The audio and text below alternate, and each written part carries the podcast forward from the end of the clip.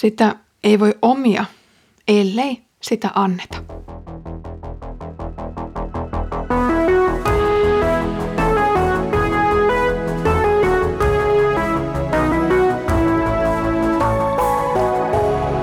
Kirjoitusten pauloissa.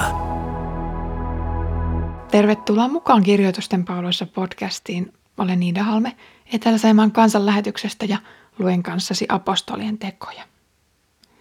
Edellisessä jaksossa saimme pienen maistiaisen varhaisen kirkon opettajien joukosta. Siellä oli korkeasti koulutettu Apollos Aleksandriasta sekä avioparina Jumalan valtakunnan työtä tehneet Priskilla ja Akilas. Yhdessä he täydensivät toisiaan innokkuudessa ja teologisessa osaamisessa. Huomattiin, että teologia on tärkeä osa evankeliointia ja samoihin teemoihin palataan nytkin. Usko nimittäin perustuu aina johonkin oppiin. Apolloksen ollessa Korintissa Paavali vaelsi ylänköseutujen halki ja tuli Efesokseen. Hän tapasi siellä muutamia opetuslapsia ja kysyi heiltä, saitteko pyhän hengen, kun tulitte uskoon? Emme, me ole kuulleetkaan mistään pyhästä hengestä, nämä vastasivat. Millä kasteella teidät sitten on kastettu, kysyi Paavali. He vastasivat Johanneksen kasteella. Silloin Paavali sanoi, Johannes tosin kastoi vedellä parannukseen, mutta hän kehotti ihmisiä uskomaan toiseen, joka oli tuleva hänen jälkeensä, Jeesukseen. Tämän kuultuaan he ottivat kasteen Herran Jeesuksen nimeen, ja kun Paavali pani kätensä heidän päälleen, pyhä henki tuli heihin, ja he puhuivat kielillä ja profetoivat. Heitä oli arviolta 12 miestä. Kolmen kuukauden ajan Paavali sitten kävi synagogassa, keskusteli siellä ja puhui rohkeasti ja vetoavasti Jumalan valtakunnasta. Kun muutamat kuitenkin kovettivat sydämensä, eivätkä uskoneet, vaan puhuivat Herran tiestä pahaa kaikkien kuulen, Paavali lähti heidän luotaan ja vei opetuslapset mukanaan. Siitä alkaen hän opetteli ja keskusteli päivittäin Tyrannoksen koulussa. Tätä jatkui kaksi vuotta – niin että kaikki Aasian maakunnan asukkaat, sekä juutalaiset että kreikkalaiset, saivat kuulla Herran sanan. Jumala teki ennen näkemättömiä voimatekoja Paavalin kätten kautta. Jopa pääliinoja ja muita Paavalin käyttämiä vaatekappaleita vietiin sairaiden päälle ja taudit kaikkosivat ja pahat henget lähtivät pois. Myös jotkut kiertelevät juutalaiset henkien manaajat alkoivat loitsiessaan lausua Herran Jeesuksen nimeä. Karkottaessaan sairaista pahoja henkiä he sanoivat, minä vannotan teitä sen Jeesuksen nimessä, jota Paavali julistaa. Näin tekivät myös juutalaisen ylipapin Skeuaksen seitsemän poikaa, mutta paha henki vastasi heille, Jeesuksen minä tunnen ja Paavalinkin tiedän, mutta keitä te olette?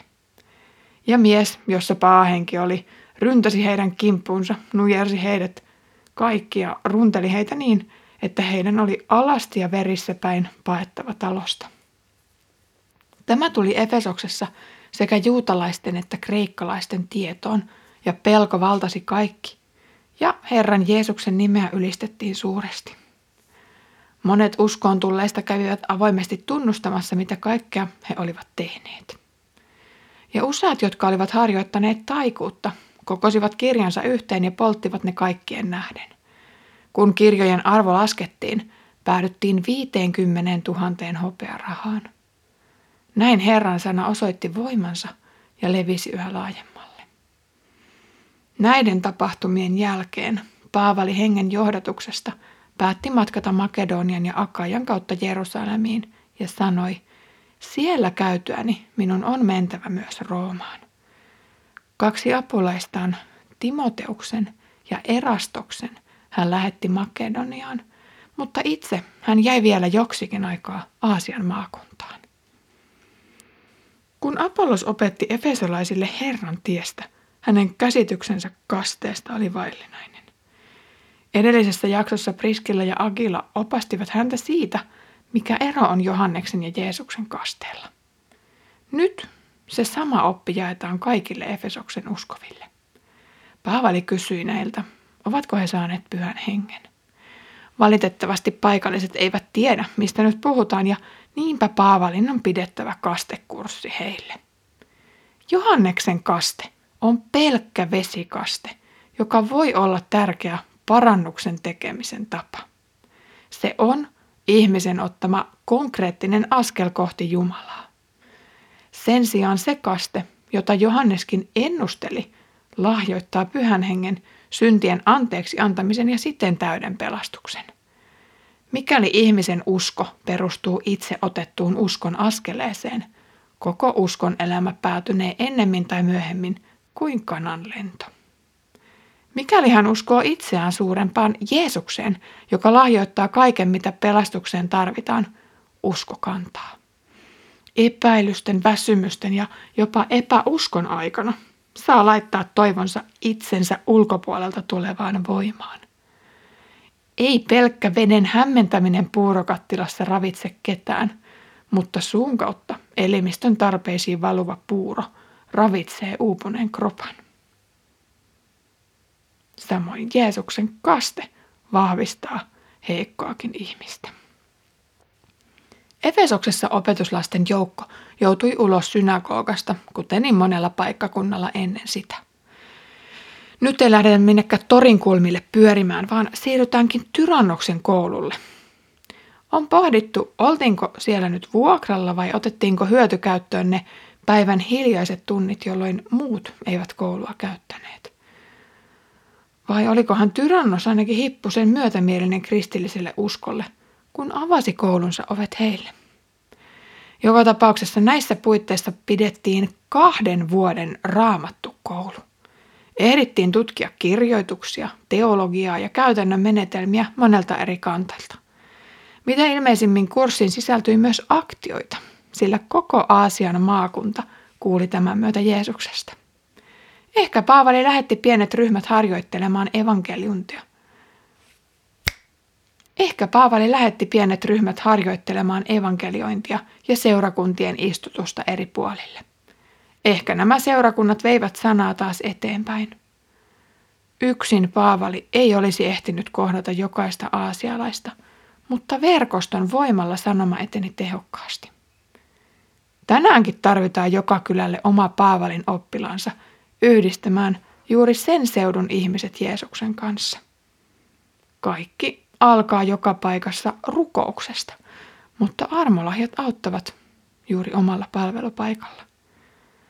Kannattaa myös hypätä jollekin kurssille oppimaan erilaisia evankelioimin menetelmiä. Toiminta Efesoksessa sai myös lähet maagiset ulottuvuudet, kun Paavalin vaatteiden mukana kulkee Jumalan voima, joka parantaa ja karkottaa pahat henget.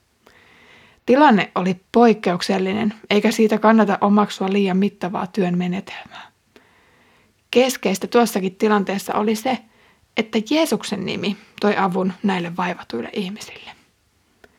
Konkretiaa hammuava ja aistien kautta maailmaa hahmottava ihminen tarvitsee joskus rukoushelmiä tai syntäjään kuvaavia kiviä, jotta hän hahmottaisi paremmin, mistä uskossa ja rukouksessa on kyse. Nyt Paavalin päähineet eivät olleet mitään armon välineitä, kuten kaste ja ehtoollinen, vaan pikemminkin traktaatteja. Huomaathan, tässäkin tapauksessa Jeesuksen apua rukoileva sai avun vaivoihinsa. Jeesuksen nimi ei ole pelkkä taikasana, jolla kaikki toiveet toteutuvat. Pahat henget kyllä tuntevat Jeesuksen omat, mutta ne, joilla ei ole pyhää henkeä, eivät hyödy Jeesuksen nimen lausumisesta mitään. Rukouksen päätteeksi lausuttava Jeesuksen nimessä ei ole voimasana, vaan uskossa Jeesukseen turvautumista. Taikasanaksi valittu Jeesus on itse asiassa Jumalan nimen väärää käyttämistä, jonka toinen käsky kieltää. Jeesuksen nimeen luottavat ovat hänen opetuslapsiaan, ja heidän keskellään tapahtuu asioita, joita maailma ihmettelee. Jeesuksen nimeä tuleekin palvoa.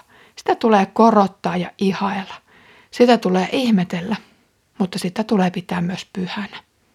Sen voiman saa ainoastaan lahjana. Kiitos kun kuuntelit tänään kirjoitusten pauloissa podcastia. Opimme hiukan teologian tärkeydestä, kun perehdyttiin kristillisen kasteen merkitykseen ja Jeesuksen nimen pyhyyteen. Evankeliumin julistaminen Efesoksessa sai aikaan monenlaisia seurauksia. Kerrottiin muun muassa, että 12 miestä otti kasteen ja synagogassa osa kovetti sydämensä.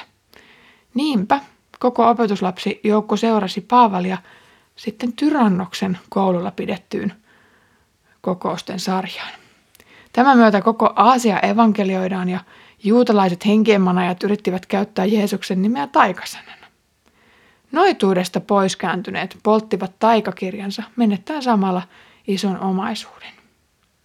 Ensi kerralla tapahtumat Efesoksessa jatkuvat ja huomaamme, että tämä tapahtumaketju johtaa yhtäkkiä mellakkaan asti. Mutta sitä ennen Herramme Jeesuksen Kristuksen armo, Isän Jumalan rakkaus ja Pyhän Hengen osallisuus olkoon meidän kaikkien kanssa.